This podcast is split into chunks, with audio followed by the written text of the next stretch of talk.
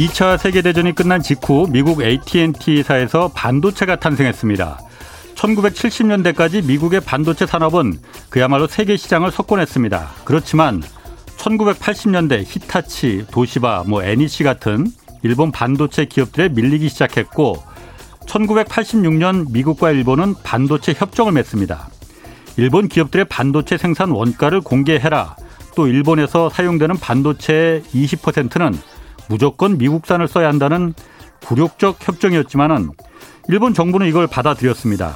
그리고 이듬해에는 이 협정이 지켜지지 않는다는 이유로 이른바 슈퍼 301조를 발동시켜 무역 보복도 시작됐습니다. 1996년 미일 반도체 협정은 10년 만에 종료됐지만 어, 일본의 반도체 산업은 이미 회생 불가능한 상태가 됐고 그 틈을 한국과 타이완이 파고들면서 성장했습니다. 35년이 지난 지금 미국이 이번엔 한국과 타이완 반도체 기업들에게 영업 기밀 정보를 제출하라고 요구하고 있습니다. 내일 오전 11시까지가 시한입니다. 미국의 요구를 무조건 거부할 수 없겠지만 하나를 주면 하나를 얻는 그런 전략이 필요합니다. 35년 전 그때 일본은 미국의 요구 조건을 무조건 다 들어줬습니다. 네, 경제와 정의를 다 잡는 홍반장, 저는 KBS 기자 홍사원입니다. 홍사원의 경제쇼 출발하겠습니다. 유튜브 오늘도 함께 갑시다.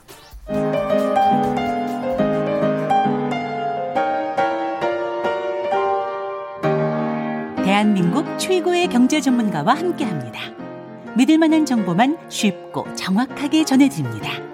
홍사원의 경제쇼. 네, 요즘 비트코인 비롯해서 이 암호화폐, 가상화폐 가격 급등락하고 있습니다. 오늘 보니까 비트코인이 8천만 원도 지금 넘어섰던데 아, 또 정부가 내년부터는 이 비트코인 이 암호화폐 거래로 거둔 수익에 대해서 세금을 매기겠다. 뭐 이럴 예정인데 반대 목소리도 적지 않습니다. 암호화폐 둘러싼 논란 오늘 좀 자세히 살펴보겠습니다. 두 분 모셨습니다.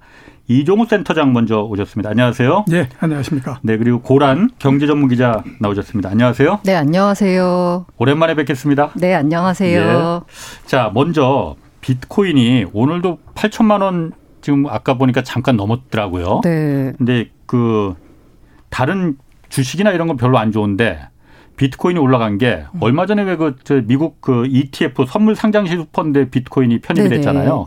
그러면은 이게 뭔가 자산으로 제도권의 자산으로 안전하다 이런 걸 갖다 입증했다. 뭐 이래서 지금 올라간 그 영향이 큰 거예요? 아무래도 모멘텀으로 작용한 건 예. 비트코인 선물 ETF가 승인된 게 굉장히 영향이 음. 크고요. 예. 아까 안전하다라는 말씀을 드렸는데 이 안전하다 자산이 그러니까 투자하기 안전하다라는 뜻은 아니고요. 그 말은 취소하겠습니다.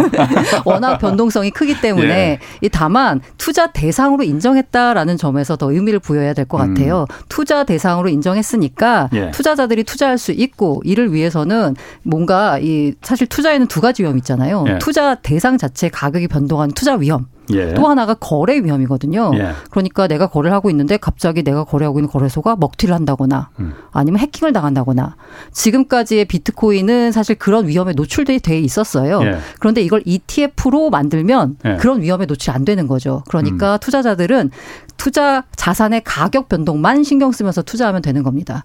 미국에서는 이걸 이걸 ETF로 왜 만들어줬어요? 그 말씀드린 대로 어. 투자자 보호를 위해서 만들어준 보호를 거예요. 보호를 위해서. 네. 아. 그게 자산으로 인정한다기보다는 어, 자산으로 이제 투자할 수 있는 대상 중에 하나로 인정을 하니까 예. 인정을 하는데 지금까지 그냥 널려져 있는 거래소에서 거래를 하게 되면 음. 사실 이 지금 이 거래소들이요 SEC의 규제를 받는 음. 거래소들이 아니에요.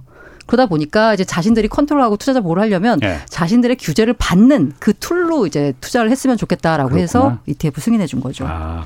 자, 그러면은 이 센터장님 그 JP 모건이 예. 비트코인 장기 목표가를 14만 6천 달러 예. 이렇게 예측해서 그러니까 원화로 따지면 한 1억 7천만 원 정도 된다는 거 아니에요? 그렇죠. 지금보다 두 배 가까이 더 올라간다는 얘기인데 뭐 장기적인 목표이긴 합니다.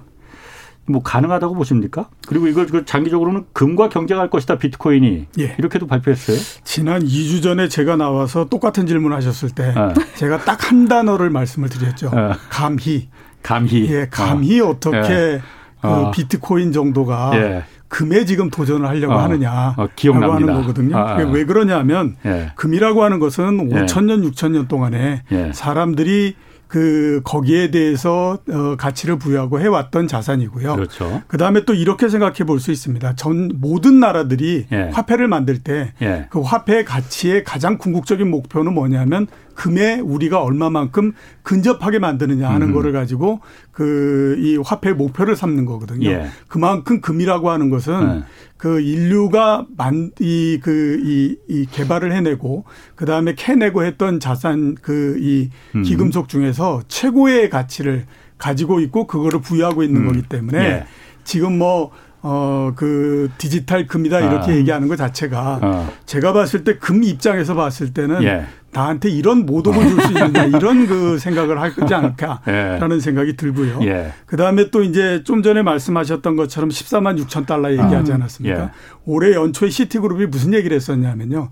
2022년 말 되면 비트코인이 31만 8천 달러 간다. 라는 얘기를 했습니다. 아, 그랬었어요? 예, 그럼요. 그러니까 어. 3억 5천만 원 정도 된다라고 아. 얘기를 했고 예. 그 3억 5천만 원 정도 된다라고 얘기하는 거에 굉장히 핵심적인 그이 이저 그렇죠. 단어를 하나로 등장시켰던 게 예. 그때 나왔던 게 이제 디지털금 이런 예. 그 얘기인 거거든요. 아. 그렇기 때문에 이렇게 굉장히 높게 가격을 얘기하는 게 뭐 한두 번의 얘기는 음. 아니다라는 생각이 들고 개인적으로 봤을 때 가격이 이렇게 굉장히 많이 오를 때 굉장히 높은 가격을 부르고 하는 거가 네.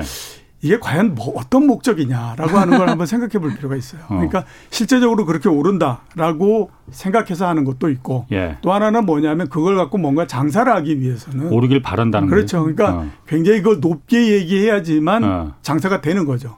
예를 들어서 보면 이런 거죠.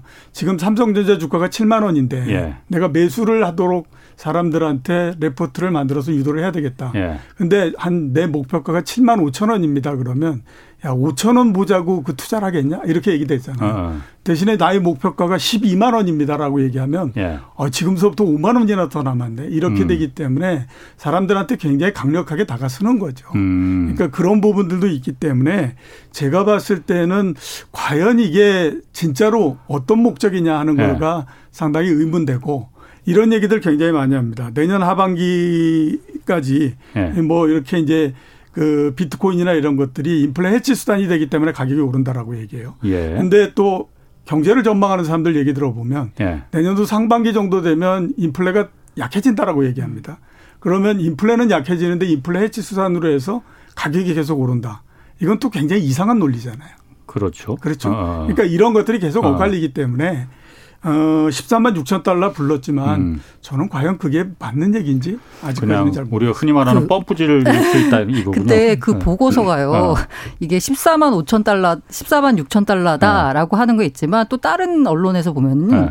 fair value가 3만 5천 달러다라고 했다라고 했어요. 이게 두 개가 같이 나와요. 그래서 JP 모건이 부정적으로 뭐 봤다. 뭐 한쪽은 긍정적으로 났다는 어. 거고 아까 그 보고서가 하나의 보고서인데 네. 한쪽에서는 장기적으로 봤을 때 음. 인플레이션 해지 수단으로 디지털 금 게다가 이제 세대가 millennial MZ 세대로 투자의 주요 세력들이 바뀌다 보니까 예. 비트코인 가격이 장기적으로 봤을 때 그렇게 갈 것이다라는 건데 음. 아까 말씀드린 대로 그런데 금과 비트코인의 변동성을 비교해 봤더니 예. 비트코인의 변동성이 네다섯 배는 더 높더라. 그렇기 때문에 인플레 해지 자산으로 작용하기에는 어 기, 기, 자리매김하기에는 조금 아직 부족하다면서 음. 예. 그에 따라서 그 변동성을 감안한 지금의 fair value 적정 가치는 3만 5천 달러다라고 어. 얘기를 해가지고요. 한쪽은 3만 5천, 한쪽은 14만 6천이라고 나와서 투자자 되게 헷갈렸어요. 아, 그러니까. 똑같은 데서 어. 왜 다른 얘기를 하냐 아. 했는데 지금 공정 value는 3만 5천이지만 장기. 적으로 봤을 때는 14만 6천이다. 그 장기라는 게 몇 년 정도를 예. 글쎄요.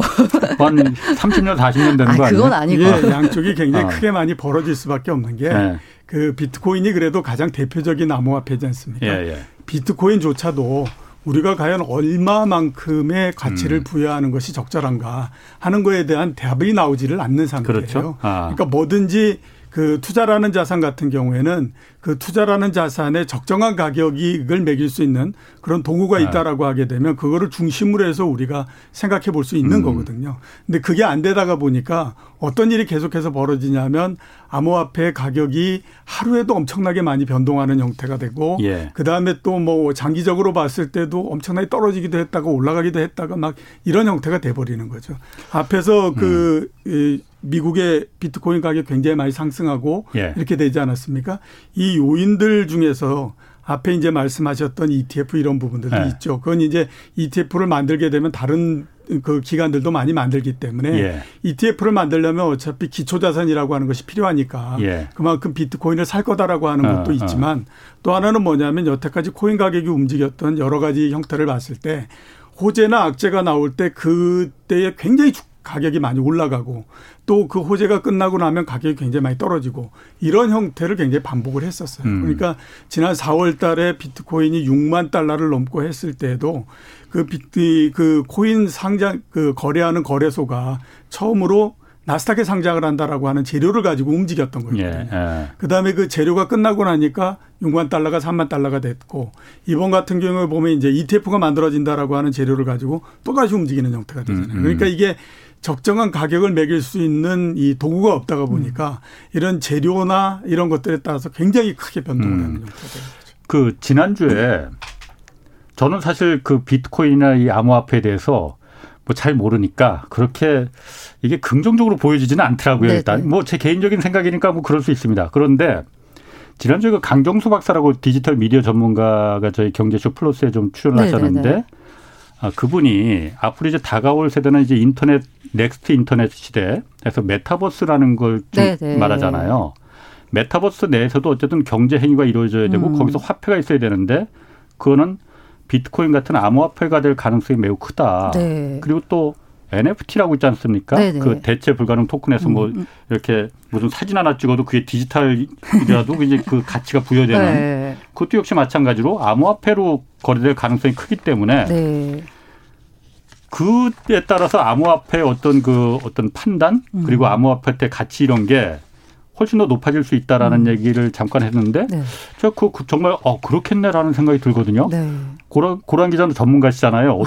제가 봤을 때 메타버스나 NFT 시대가 어, 이 암호화폐와 같이 갈 수밖에 없을 것 같다는 생각이 들거든요. 네, 그렇죠. 사실 비트코인이 처음에 나온 이유도 뭐냐면 예. 이걸 이제 그 사토시 나카부터가 만들었지만 그 사람은 누군지 모르고 예. 다만 그의 사상적 배경이 된 그 집단은 사이퍼 펑크라고 해요. 예, 예, 일종의 이제 프라이버시를 굉장히 중요하게 생각하는 개발자 집단 뭐 예. 이렇게 보면 되는데 인터넷이 개발되고 난 다음에 이들 사이에서 약간 고민이 있었어요. 뭐냐면 정보의 전송은 실시간으로 이루어지는데 예. 왜 가치 전송은 실시간으로 P2P로 이루어지지 못할까였어요. 네, 네. 그러니까 예를 들면 제가 우리 센터장님한테 그 만 원을 보내려고 하면 만 원을 그냥 제가 예를 들어 카톡으로 보낸다고 치죠. 예. 그러면은 야 P2P로 보내는 거 맞잖아. 라고 아. 하는데 사실 이거 뒷단에서 뜯어보면 P2P로 보내는 게 아니라 뒷단에 은행이 있는 거잖아요. 그렇죠. 아. 은행을 거쳐서 들어가는 음. 거고 예를 들어 제가 국민은행 제 계좌에서 순타장님의 계좌로 만 원을 보낸다라고 치면은 그거는 실제로 돈이 이동하는 게 아니고요. 그냥 음. 국민은행이 자기 장부에서 그렇죠. 만원 제거 까고 여기다 음. 이제 더하고 이런 식으로 음. 하는 겁니다.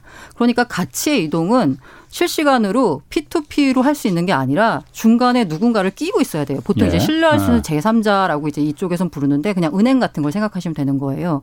왜 그건 안 되지? 네. 라고 생각해 보면 왜냐하면 가치는 복제가 되면 안 되는데 네. 이 디지털의 가장 큰 문제가 뭐냐면 복제가 된다는 거예요. 네. 게다가 복제가 됐을 때 손실률이라고 하죠. 원본과 복제본의 차이라고 하는 거예요. 없어요. 네. 그러다 보니까 뭐가 원본이 뭐가 복제본이 뭔데 이게 정보 같은 경우에는 복제가 돼도 상관이 없지만 이 가치는 복제가 되면 큰일 나잖아요. 큰일 나지. 네. 그래서 고민 끝에 아 복제가 되지 않는 그러니까 음. 가치를 전송할 수 있는 P2P로 음. 그 수단으로 나온 게 비트코인이거든요. 예. 그런데 이제 메타버스 세상이 펼쳐지면 지금의 우리가 아날로그 세상에서는 사실 이 디지털로 복제 문제를 걱정할 필요가 없어요. 왜냐하면 아날로그적으로 중간에서 은행 같은 데가 끼고 있으면 되니까. 예. 그러면 메타버스 세상이 펼쳐졌을 때는 디지털 세상이거든요. 예. 메타버스의 정도가 점점 점점 진전될수록 네. 중간에 뭔가 믿을 수 있는 제3자가 필요 없어지고 음. 그다음에 디지털 경제가 확립이 되려고 하면 예. 디지털 재화가 있어야 되거든요. 예, 예. 근데 그게 복제가 되면 안 되니까 예. 거기서 돌아가는 메타버스에 돌아가는 돈은 예. 어, 코인이다. 예. 암호화폐다라는 그러니까. 얘기가 나오는 거고요.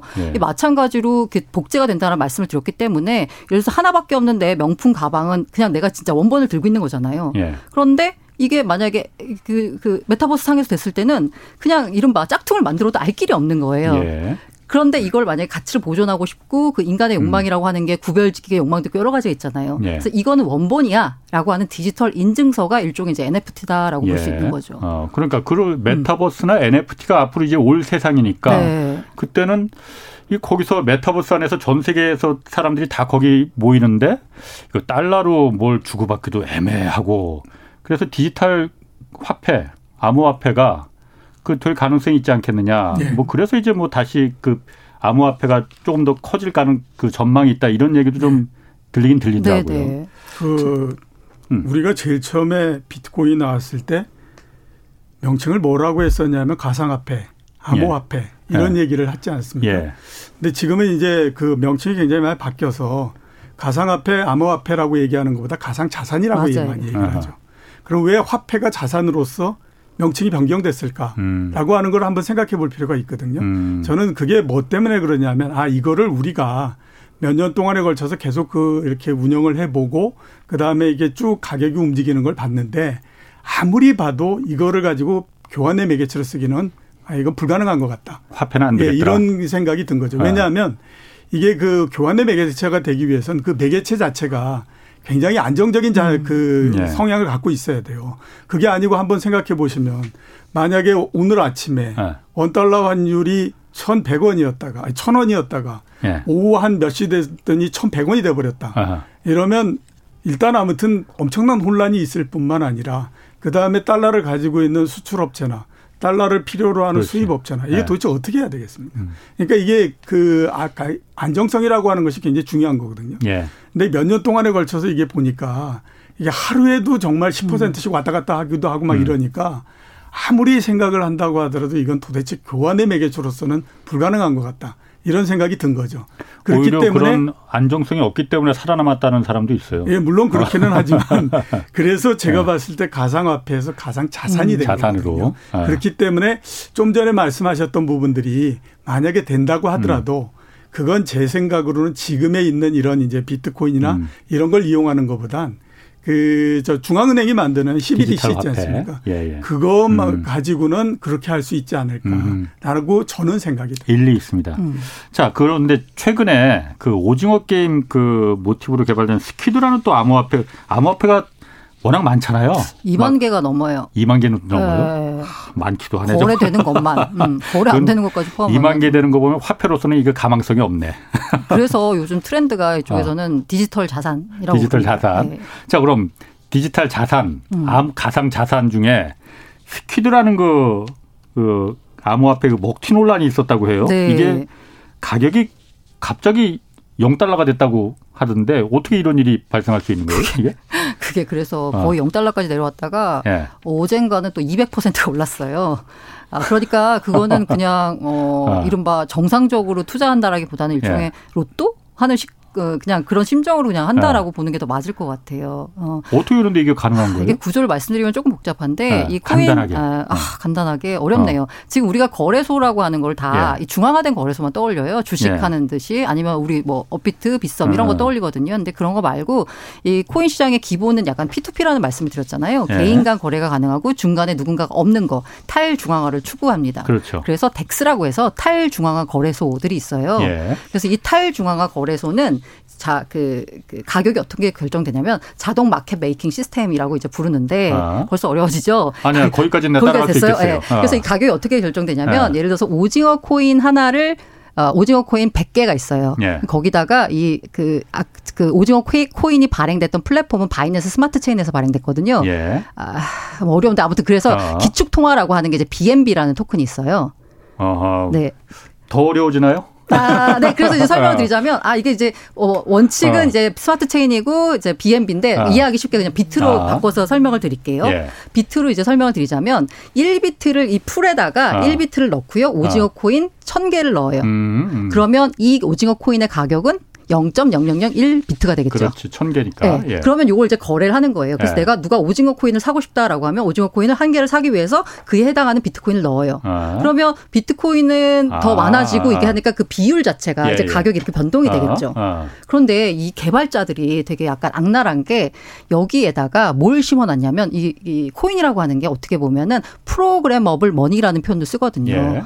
예. 돈 자체에다가 프로그래밍이 되는 거예요. 어. 거기다 무슨 프로그램을 심어놨냐면 anti dump 프로그램이라는 걸 심어놨어요. 그러니까 쉽게 말하면 뭐냐? 어. 한꺼번에 많이 못 팔게 하는 시스템을 심어놓은 거예요. 어, 어. 그러니까 살 수 있는데 팔 수는 없는 거야. 아, 그걸 산 사람들이 팔 수는 네, 없는 네, 팔수 없게 만들어 놓은 거예요. 아. 그 개발자들이. 예. 그래서 처음에는 이게 가격이 올라가니까 이게 무지성으로 사던 사람들이 나중에는 이제 그런 거래 사이트에서 예. 경고가 나왔어요. 이거 팔 수 없다는 자꾸 제보가 있다. 조심해라라고 음. 했는데도 불구하고 가격이 정말 팔 수가 없다 보니까 가격이 정말 무섭게 오르는 거예요. 어, 살 수만 있으니까. 네, 살 수만 있으니까 거의 뭐 1달러도 안 되던 가격이 2천 몇백 달러까지 올라갔었거든요. 단기간에. 어. 그러니까 가격이 오르는 걸 보고 정말 이건 정말 대박의 기회야 이러면서 어. 이건 잡아야 돼 이러면서 뭐또 사는 거죠. 예. 근데 팔려고 하는데 못 팔아. 예. 이렇게 해서 2천 몇백만 원, 2천 몇백 달러인가를 이렇게 높여놓은 다음에 예. 그 다음에 이 개발진들이 여기다가 아까 아주 말씀드린 오징어 코인을 투하를 합니다. 그리고 그에 해당하는 비트코인을 갖고 가는 거예요. 음, 그러니까 가격 상대로 했으니까. 예, 그, 근데 정확히 말하면 이제 BNB 코인이라는 건데 이걸 아. 다 걷어가요. 예. 이렇게 걷어간 돈이 약 140억. 정도가 돼서 이걸 걷어가니까 아까 제가 이 pair로 가치가 맞춰진다라는 네. 말씀을 드렸잖아요. 남아있는 비트코인, BNB는 없고 오징어 코인만 잔뜩 있으니까 어. 가치로 따지면 없지. 거의 제로가 되는 어. 거잖아요. 예. 그래서 이렇게 해서 털어먹었죠. 아니 그러면 그게 그 산 사람들도 굉장히 많을 거 아니에요. 산 사람들 그, 있죠. 그 사람들은 그럼 어떻게? 뭐 없습니다 방법이. 방법 없는 거예요? 네. 그리고 저는 솔직히 산 사람들도 문제라고 생각해요. 아니 그 아, 산 사람이 왜 문제야, 그게? 아, 그거, 그거 약간 그 네. 위험성을 본인이 알고 네. 투자한 거잖아요. 아니, 그럼 그거는 어쨌든 그 프로그램 상에 음. 팔수 없게끔 만들어 놨으면은 네. 범죄잖아요, 그거는. 범죄 아니에요? 그쵸, 뭐 범죄일 수도 있죠. 근데, 근데 어디까지 그, 범죄를 어. 보느냐가 이제 또 문제인데 어. 쨌든 이런 식의 이제 걸 이제 러그풀이라고 해서요. 가끔 예. 이렇게 이제 해먹는 친구들이 많이 있어요. 그렇기 예. 때문에 투자할 때는 본인이 판단하에 정말 조심조심 해야 될 수밖에 없는 게 아까 범죄잖아요라고 했는데 이걸 막상 잡기도 어렵고요. 예. 잡았다고 해도 무슨 근거로 처벌할지도 약간 좀 애매하긴 합니다. 어. 아 그럼 그 오징어 그 Squid 코인 그 몇백억 갖고 간 사람들은 지금 잘 먹고 잘 그냥 있는 거예요 그러면 누군지도 수사를 모르죠. 뭐. 아 누군지도 몰라? 네, 개발자들이 아, 누군지 어떻게 알아요? 네. 아니 그런데 이런 이런 걸 왜 meme코인이라고 하잖아요. 그러니까 그 네네. 네. 짜잘짜잘한 코인들. 그러니까 밈코인이 도치코인도 뭐 그렇고. 네, 그러니까 어떤 그 캐릭터를 어. 가지고 막 네. 이렇게 인터넷에서 희화하면서 네. 막 돌려가면서 뭔가 형상을 만들어서 구전되게 만드는 그걸 이제 밈이라는 뭐 어. 현상 있잖아요. 사회적 현상. 네. 거기다 밈 코인을 붙인 거죠. 그럼 다른 도지 코인이나 뭐 음. 그런 것들은 그것도 사실 굉장히 올랐다가 그건 뭐 팔 수 있게 팔기도 합니까? 그 그럼 무슨 그야말로 그 프로그램에 개발자들이 뭘 심어놨는지 모를 수도 있겠네. 아니 그거는 뭐. 직원 이미 다 거래가 되고 있고 예. 역사가 꽤 오래된 거라서요. 그게 예. 원래 민코인 나온 게 비트코인에서 하드포크 시켜서 만든 거라서 예. 뭐 그런 위험은 없어요. 그럼 어. 새로 이제 출시되는 코인들 같은 경우에도 음. 이런 오징어 코인 같은 게 있을 가능성이 있겠네요. 당연히. 스캠 코인들이 많이 있을 수 있죠. 조심하셔 투자하셔야 됩니다. 그 그러면 그 음. 피해 또 있을 이미 피해를 입은 분들도 많이 계실 아, 근데 테고. 그 아까 제가 말씀드린 그 rug pull 같은 식의 rug pull이라는 게 양탄자에 올라가 있는 사람들 양탄자 확 빼버리면 네, 다 네. 넘어지는 네, 거. 네, 맞아요. 아. 그러니까 개발자가 이걸 딱 빼버리면 예. 그 위에 있는 사람들은 그냥 다 넉다운 예. 되는 건데 이 rug pull 사건이요 가끔 일어나요. 어. 이 코인에서? 네, 코인에서 가끔 일어납니다. 어. 그러니까 이제 조심해서 본인이 투자해야 되는 거고요. 이런 rug pull이 일어나는 경우를 보면 대부분이 다 신생 코인들이 많아요. 예. 왜냐하면 이 신생 코인들 같은 경우에는 그야말로 대박을 안겨줄 수도 있거든요. 예. next 비트코인 될 수도 있고 next 이더리움이 될 수도 있는 거잖아요. 예. 그런 꿈을 품고 투자자들이 달려들었는데 알고 보니까 개발자가 싹 해가지고 해먹고 날르는 그러니까 이 정말 이 게리 겐슬러 미국 SEC 위원장이 그런 표현을 썼거든요. 암호화폐는 Wild West다. 서부 개척 시대다. 아. 투자 보호 장치가 전혀 없는 거예요. 예. 그러다 보니까 본인이 그냥 알아서 잘 해야 됩니다. 예. 네. 그러니까 그 ETF 뭐 이런 아까 그 음. 초기에 말씀했던 게 그 규제 안으로 들어와라. 네, 맞아요. 어.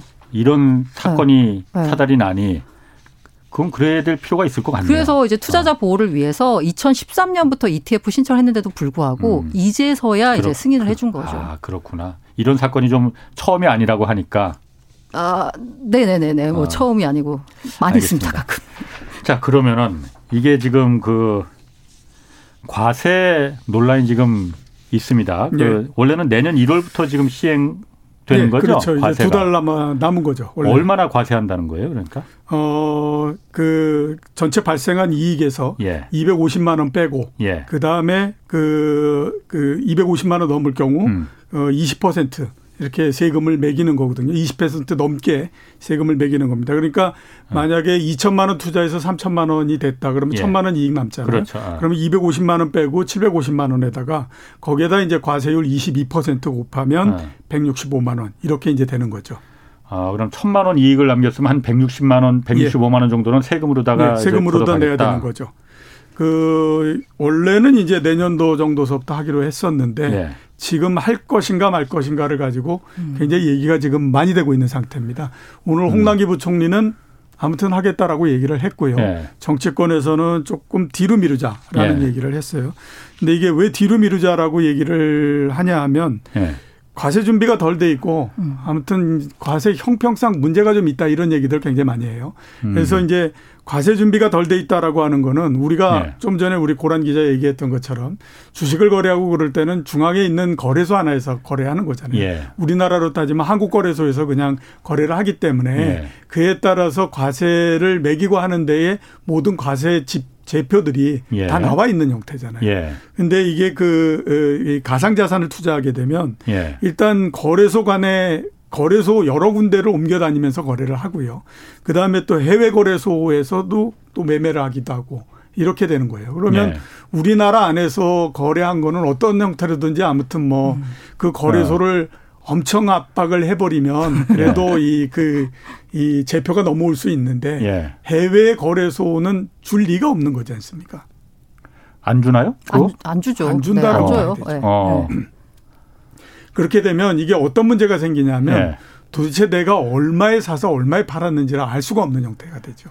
그럼 저 같아도 저는 뭐 비트코인을 해본 적은 없지만 하더라도 한국에는 거래소 통하지 않고 예. 외국에는 거래소 중국이나 뭐 미국에 있는 거래소 통해서 음. 뭐할 것 같은데 그러면은 그래서 국세청이 이제 어떤 얘기를 하냐면 예. 네가 얼마의 가격에 샀는지 예. 하는 거를 네가 증명을 할 수 없으면 우리는 그 코인을 네가 영원에 샀다라고 계산을 해서 그 과세를 하겠다 이렇게 아. 하는 겁니다. 그러면 내가 영원보다는 더 높게 샀을 음. 거니까 예. 본인이 그거를 스스로 증명을 하기 위해서 뭔가 입증, 과세 지표를 어. 내고 아, 이렇게 할 거다라고 이제 얘기를 하는 거죠. 그럼 되는 거 아닌가요, 고 기자는? 근데 이제 문제가 어. 이 국세청도 역시나 이게 그 코인 관련된 소득은 개인 신고 기반입니다. 그러니까 우리가 그 왜 연말정산 하게 되면은 국세청에 보면 뭐 다 뜨잖아요. 예. 그런 게 아니라 예. 내가 신고를 하는 거거든요. 예. 근데 이 신고를 했을 때 국세청이 이미 국내 거래소에서 거래한 자료는 다 갖고 있어요. 예. 그러니까 얘가 거짓말하는지 안 하는지를 어. 알 수가 있어요. 그렇겠지. 예. 근데 이제 해외 거래소 같은 경우에는 국세청이 자료 확보를 못 하니까 예.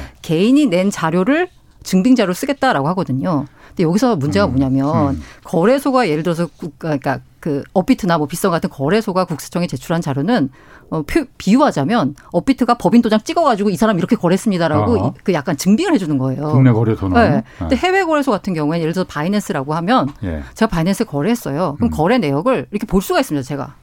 예. 제가 예. 볼 수가 있어요. 제가 예. 접속을 하면. 그렇겠지. 예. 그러면 이제 제가 그거를 거래 내역을 제가 이렇게 캡처를 떠요. 예. 그래가지고 국세청에다 내요. 어. 그럼 국세청 입장에서는 그건 그냥 개인이 캡처 떴던 거잖아요. 아니, 국세청이 지금 그 내라는 게 그런 거예요, 그러면? 아니, 그러니까 그에 대해서 예를 정확한 든다면? 예를 어. 들자면 어. 어. 정확하게 아직 국세청에 제가 2주 전에 통화한 결과 예. 아직까지 시간이 남았으니까 예. 찬찬히 검토를 해보겠다라고 하는데 지금 현재로서는 해외 거래소로부터 일종의 해외 거래소 법인 도장이 찍힌 거래 내역을 받을 수가 없어요.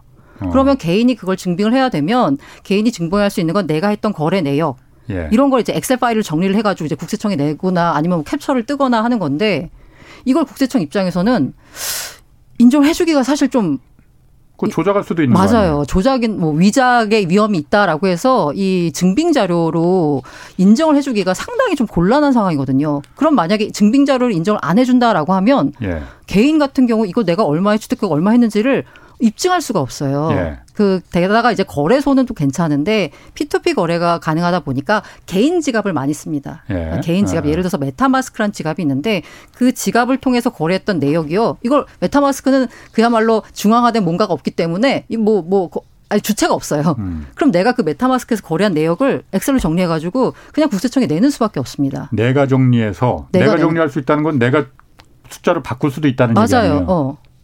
그리고 내가 그냥 캡처를 떠도 돼요. 캡처도 이렇게 조작할 수 있잖아요. 아, 그렇지. 뭐 그러니까 뭐 포토샵으로 하면 되는 거지. 국세청 입장에서는 네. 이 자료를 믿을 수 있냐 없냐가 상당히 조금 곤란할 거예요. 그럼 그 개인들이 음. 낸그 그 과세 음. 근거를 음. 국세청이 이거 맞는지 안 맞는지 일일이 다 확인할 수도 없는 거 아니에요. 맞아요. 해외에서 만약 네. 거래를 했다면은. 그래서 누가 네. 일각에서 얘기하는 게 최악의 경우에는 국세청 그 조사관 옆에 앉아가지고 내가 내 비번으로 아. 접속을 해가지고 거래 내역을 보여줘야 하는 상황이 펼쳐질 수 있다라는 약간 웃기는 웃기는 얘기까지 돌고 있는데 애매합니다. 어. 그쪽에 아까 물어보셨다고 했잖아요. 국세청에. 네. 그랬더니 시간 많이 남았는데 아직 좀 살아보겠다 네. 는데 내년 1월부터 과세한다는 거 그게 아니에요? 그게 내년 1월부터 그 내년 1월 1일 이후 발생한 어. 양도 차익에 양도 차익. 대해서는 어. 내후년 종합과세 신고 기간인 5월에 신고를 하는 겁니다. 아, 내후년. 네. 그러니까 음. 국세청 입장에서는 사실 1년 7개월 남은 거죠. 1년 7개월 남은 음. 건데 투자자 입장에서는 만약에 내가 낸 개인 자료를 인정을 안 해준다라고 하면 예. 해외에 있는 돈들이 다 취득가액이 영원이 돼버리는 거거든요. 아, 아. 그러니까 국내 거래소로 옮겨야 돼요. 예. 이런 식으로 뭔가 액션을 취해야 되는데 시간이 얼마 안 남았다고 투자자들은 판단하고 있고 예. 국세청 어차피 내후년 뭐 5월이니까 시간이 예. 있다라고 판단하고 있는 거죠.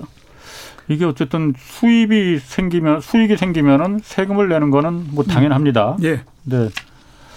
그 이거는 워낙 전 세계가 다 연결돼서 내가 한국에 굳이 거래하는 거 미국하고 미국의 거래소 뭐뭐 뭐 일본의 거래소 뭐할 수가 있으니까는 음. 애매한 것 같긴 한데 다른 나라는 그럼 이거 어떻게 과세한 뭐 지금 하는 나라가 있습니까? 예. 하는 음. 나라 어. 뭐 많아요. 굉장히 네. 많습니다. 음. 그 거기는 어떻게 과세를 해요? 그러면? 미국 같은 경우에는 예. 가상 그, 그 자산 예. 거래 그 다음에 뭐 지불, 채굴 이런 거 이런 모든 행위에 대해서 예. 다 과세를 하고 있고요. 예. 영국도 마찬가지로 그 디지털 화폐 이거를 자본 이득세로 매, 그 생각해 가지고 예. 매기고 있거든요. 그렇기 때문에 주요한 나라들 같은 경우에는 대부분 다 이거를 이제 그 과세를 하려고 지금 노력을 하고 있는 거죠. 여러 가지 형태로. 아. 그렇기 때문에 아마 우리나라도 비슷하게 어떤 형태론가 방법을 음. 만들어 가지 않을까라는 생각이 드는데요. 아. 미국 같은 경우에는 아. 그 개인소득세 신고서 안에 보면 그런 항목이 있습니다. 가상자산을 거래를 했느냐 안 했느냐 음. 이런 거를 신고하게 돼 있거든요. 예. 그래서 그 내가 가상자산을 거래를 했다 라고 체크를 한다고 하더라 아, 하게 되면 거기에서부터 이제 시작이 되는 건데 체크를 했다라고 해서 꼭 그 이 세금을 내는 건 아니고요.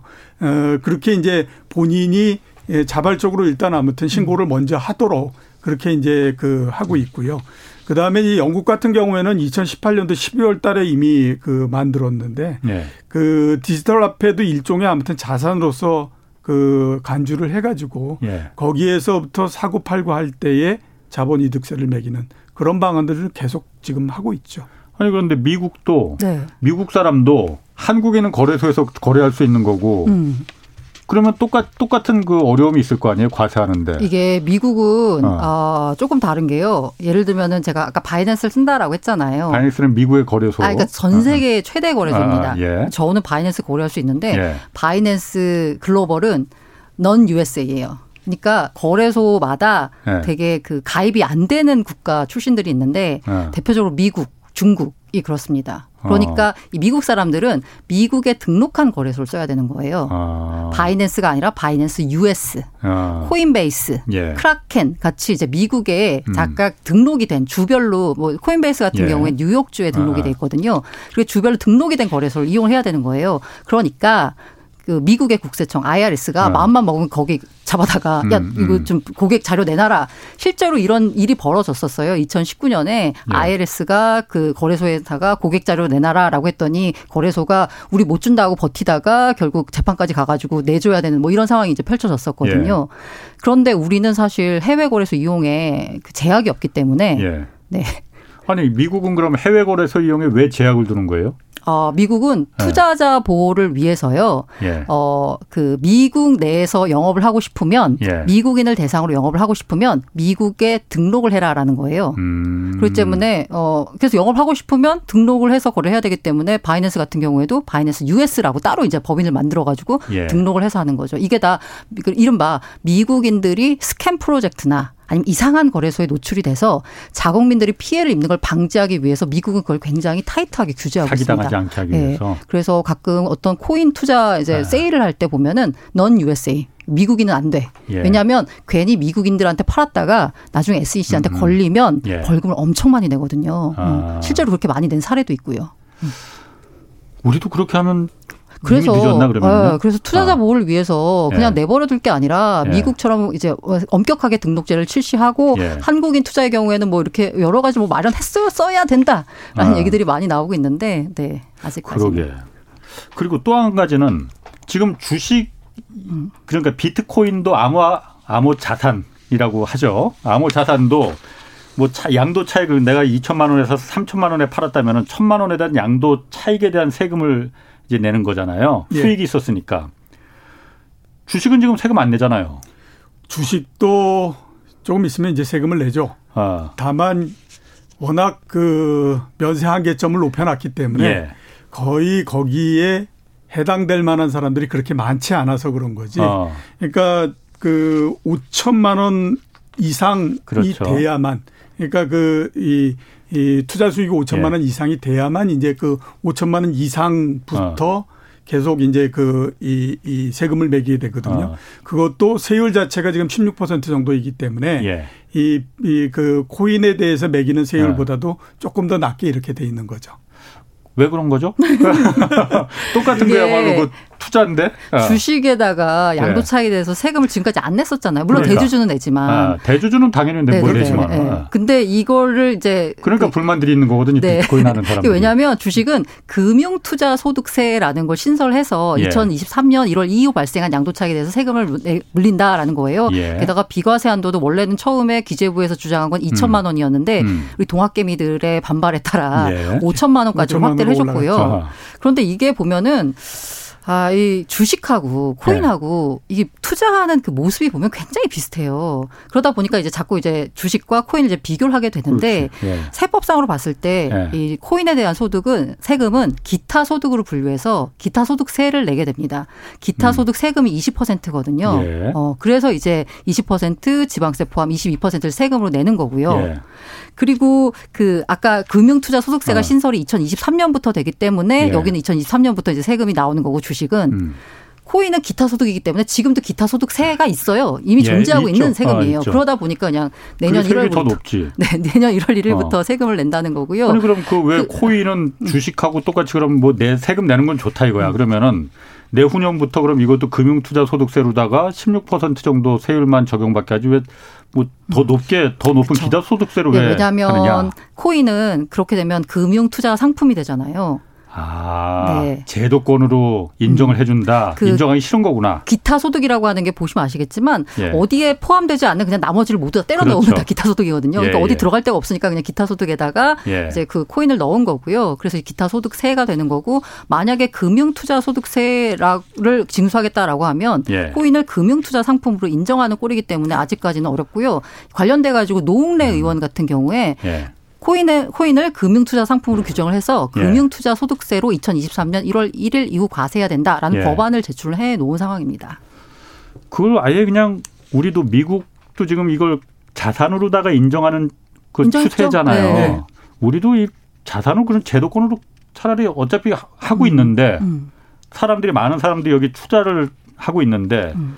그냥 제도권으로 끌어들이면 되는 거 아닌가요? 우리나라만 우리나라가 선도적으로 하기도 굉장히 어렵고요. 예. 그다음에 예. 우리나라만 하기도 어렵죠. 음. 그러니까 그 가상 자산에 대한 성격을 어떻게 규정을 할 것인가 하는 것들은 예. 이건 세계적인 공통의 문제이기 때문에 우리나라만 할 수는 없어요. 예. 그렇기 때문에 대부분 이렇게 그 이런 경우의 결정은 음. 미국이나 아니면 유럽이나 이런 데에서부터 그 자산에 대한 성격을 규정을 하게 음. 되면 음. 우리가 그거를 원용을 해가지고 사용을 음. 하는 것이 일반적인 형태이거든요. 예. 그렇기 때문에 지금 우리가 그 가상자산이라고 하는 거를 금융자산으로서 하겠다라고 한다고 해서 이게 우리만으로 해가지고 해결이 될 문제가 아니기 때문에 아. 세계적인 공통의 문제라고 봐야 되죠. 그렇군요. 자, 그리고 또 하나 지금 스테이블 코인이라는 게 또 있다고 음. 해요. 그래서 미국 정부가 이 스테이블 코인 이거 강력하게 규제해라 하고 음. 법안을 지금 만들 걸 의회에 촉구했다는데 스테이블 코인은 또 뭔가요, 이게? 스테이블 어. 코인은 아까 어. 이 사실 비트코인이 처음 만들어질 때는 예. 이름이 코인이잖아요. 예. 그리고 이 백서의 이름이 비트코인 땡땡 A Peer to Peer Electronic Cash예요. 예. 그러니까 처음에 만들 때는 전자화폐 음. 그야말로 화폐 캐시를 꿈꾸면서 나왔거든요. 예, 예. 근데 이종호 센터장님 말씀하신 대로 이게 어. 시간이 지나면서 이게 화폐가 아니라 에셋이 돼버려서 자산이 돼버렸어요. 예. 예. 그러다 보니까 화폐의 그 세 가지 기능 중에 우리가 일상에서 가장 많이 쓰고 있는 게 교환의 매개잖아요. 예. 가치가 변동을 하니까 교환의 매개로 쓰기가 어려운 거죠. 예. 하지만 이 코인이 갖고 있는 장점이라고 하는 게 아까 제가 말씀드린 대로 P2P 거래가 즉시적으로 가능하다는 예. 장점이 있거든요. 그래서 예를 들면 우리가 이제 달러를 미국으로 보내려고 하면 은행을 통해야 되잖아요. 예. 그리고 도착하는데 한 이, 이틀, 뭐 3일 이렇게 걸리잖아요. 그렇죠. 근데 지금처럼 이렇게 정보가 발달한 시대에 예. 그렇게 오래 걸리는 게 사실 말이 안 되는 거잖아요. 예. 근데 스테이블 코인이라고 하는 게 기본적으로 블록체인 기반으로 하기 때문에 P2P도 가능하고 그냥 내가 돈을 전송할 때 그냥 전송을 하게 되면 그냥 즉시적으로 내가 갖고 있는 1만 달러의 가치가 그 음. 이종호 센터장님이 미국에 있으면 미국에 있는 이종호 센터장님한테 바로 전송이 가능하게 됩니다. 예. 그래서 어. 스테이블 코인은 어떻게 보면은 이른바 이제 그 우리가 지금 갖고 있는 법정 화폐를 디지털화했다라고 표현할 수 있는데요. 예. 그 구체적으로 말씀드리자면 스테이블 코인에도 asset-backed 스테이블 코인이라고 해서 그 달러 가치에 연동되는 스테이블 코인이 있고요. 예. 알고리즘 스테이블 코인이라고 있는데 알고리즘은 그냥 논외로 치고 왜냐하면 얘는 예. 별로 안 되니까 그 달러 가치에 연동되는 스테이블 코인이 지금 시장에 가장 많은 시가총액을 차지하고 있어요. 예. 그래서 요거가 어떻게 보면은 비트코인보다도 더 위협적인 존재입니다. 음. 왜냐하면 이 그 스테이블 코인의 발행 구조를 보면 예. 내가 100달러를 들고 와가지고 100달러치 스테이블 코인 주세요라고 하면 이쪽에서 발행사에서 약간의 수수료를 먹고서 100 USDT라는 그 스테이블 코인이 있거든요. 이걸 음. 이제 발행을 해줍니다. 예. 그러니까 이 스테이블 코인은 달러랑 똑같은 거예요. 음. 똑같은데 디지털화돼 있어서 더 편해. 그러다 보니까 만약에 이 스테이블 코인이 그 이제 퍼져 나가게 되면 기존의 경제 시스템까지 위협할 수 있다라고 오히려 더 스테이블 코인에 대해서 크게 걱정하는 겁니다. 음. 가치가 안 변동하 그 달러에 연동돼 있기 때문에 달러를 쓰는 것과 똑같은 효과가 나오거든요. 달러를 위협할 수 있겠네요. 네, 그런 이제 우려가 있어서 스테이블 코인에 대해서는 강력하게 규제해야 된다. 그게 그 얘기가 나오는 거죠. CBDC라고 해서 디지털 화폐 이거하고는 다른 건가요? 그럼 스테이블 코인이? 지금 현재 시장에 나와 있는 스테이블 코인은 사실 민간이 발행한 거예요. 어. 민간이 발행한 네, 겁니다. 민간이 그렇죠. 발행한 거예요. 어. 네, 그 민간이 발행했는데 제가 아까 말씀드린 대로 스테이블 코인은 그 원칙적으로는 네.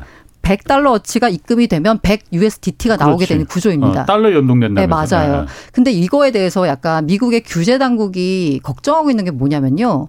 이 스테이블 코인을 발행하는 기관이요. 예. 이게 사실상 은행이거든요. 왜냐하면 받아서 달러를 받아서 그 예. 해당하는 뭔가 물건을 내주는 거잖아요. 예. 음.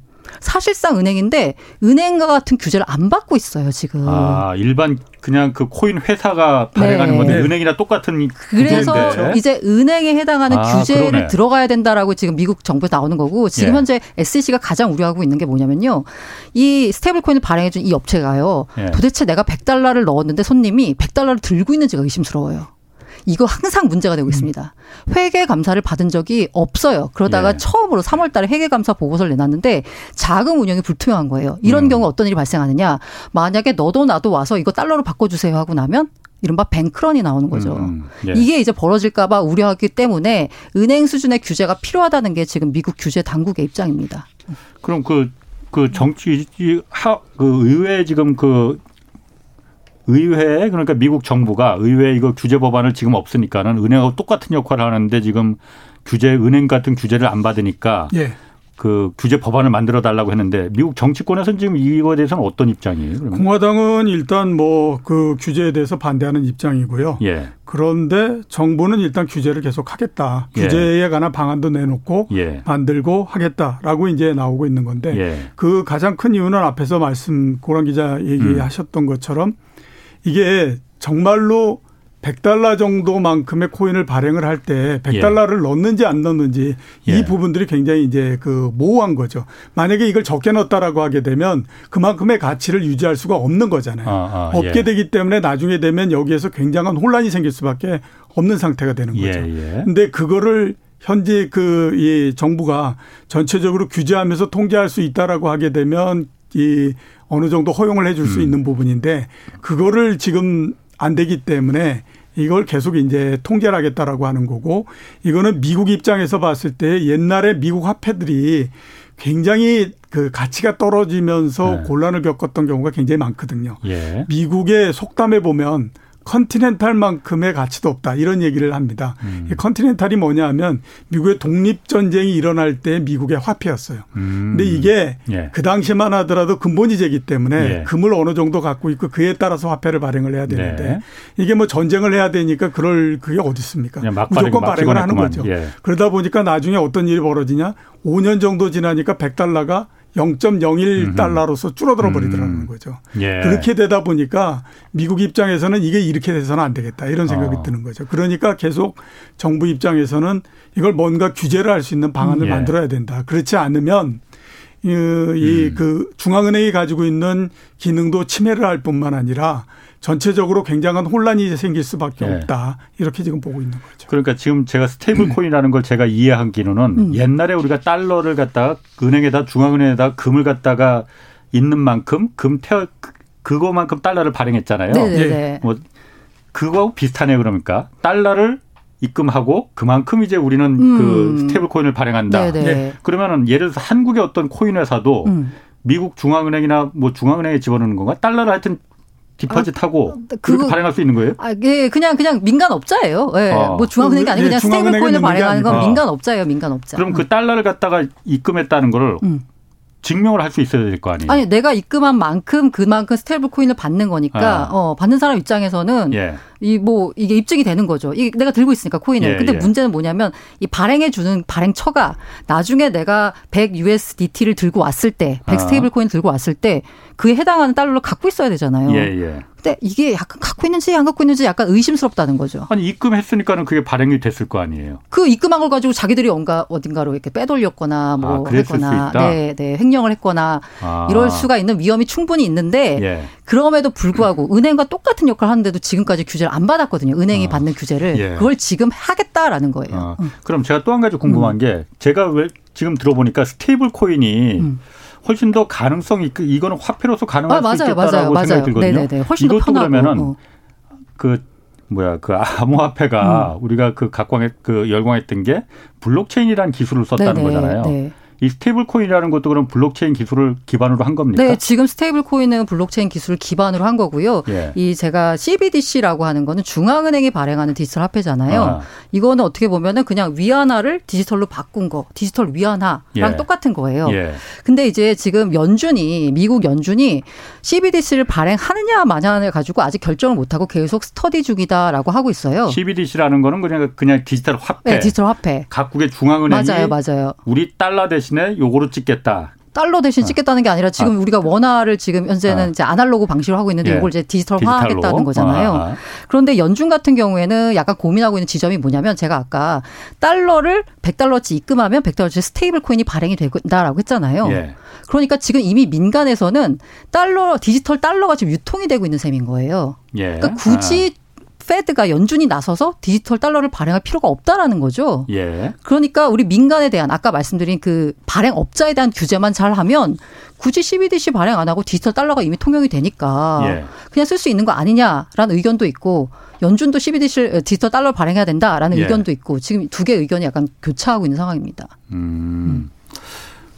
중앙은행 입장에서는 예. 민간업자를 절대 믿으려고 안 하겠죠. 그러니까 당연히 그 예. 화폐권을 발행권을 갖다 뺏기는 게 민간업자한테 어. 넘겨준다라고 하는. 근데 그게 약간 애매한 게요. 화폐권을 넘겨주는 게 아니라 그에 해당하는 만큼만 발행하는 예. 거기 때문에 만큼만 예. 발행하지만 이제 그 음. 중앙은행이나 은행 이게 감독을 해야 되는 입장에서 봤을 때는 너희를 어떻게 믿느냐. 그러니까. 그래서 100달러를 넣었다라고 얘기하지만 100달러를 실제로 넣는지 그거를 우리가 어떻게 그 매일같이 음. 돌아다니면서 그거를 음. 일일이 다 그 볼 수 있는 것도 아니고 그러니까 굳이 그렇게 하는 것보다는 그럼 그냥 우리가 발행을 하는 게 낫지.